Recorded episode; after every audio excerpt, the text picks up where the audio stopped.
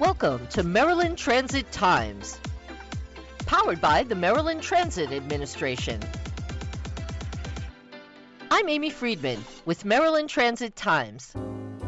Our great city of Baltimore has produced many well known musicians and artists throughout the years, but perhaps none as legendary as the late great Billie Holiday who is honored and memorialized throughout our city. Born Eleanor Fagan in 1915 Philadelphia, how did young Billie come to grow up in Baltimore, and what kind of childhood did she experience? Assistant Professor of History at Morgan State University, Dr. Jewel Debnam, gives us some background. Her mother lived here during her youth, which is how she ends up here as a very young child, even though she's born in Philadelphia. And Billie's mother and father were quite young. In her very formative years, she's living in really terrible circumstances for a child, right? Being exposed to instances of violence either against herself or witnessing it. So, where and when did music come in? Her father was a jazz musician, so that is part of the influence. There's a story that she was exposed to the blues music of Bessie Smith while living here in Baltimore. And Bessie Smith, she would count as one of her major inspirations, along with Louis Armstrong. She would later formally enter professional music when she moved to New York in her years.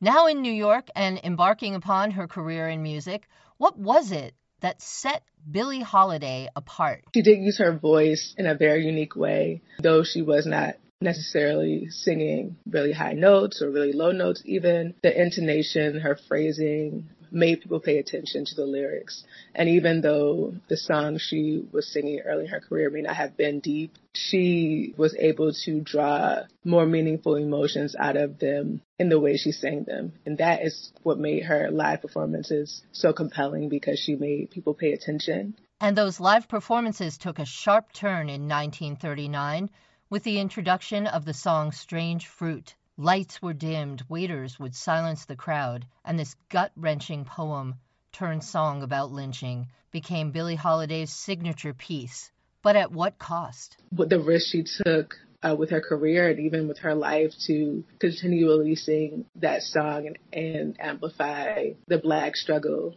and sort of call the country out on stage. This song "Strange Fruit" only um, solidified her place in the in the canon of great music in this country. How then did Baltimore fit in throughout Billie's lifetime? She claimed Baltimore as her home and you can hear sometimes the Baltimore accent and even in her music so and in the way she sings even though she wasn't born here However, people claim Billie Holiday as a Baltimorean, and that, and I, I think that's how she saw herself. If you'd like to see Billie Holiday's childhood home and several murals around the area, take Metro Subway Link to Shot Tower Station and head east. The Billie Holiday Monument can be found by taking Metro Subway Link to Upton Station. For Maryland Transit Times, I'm Amy Friedman.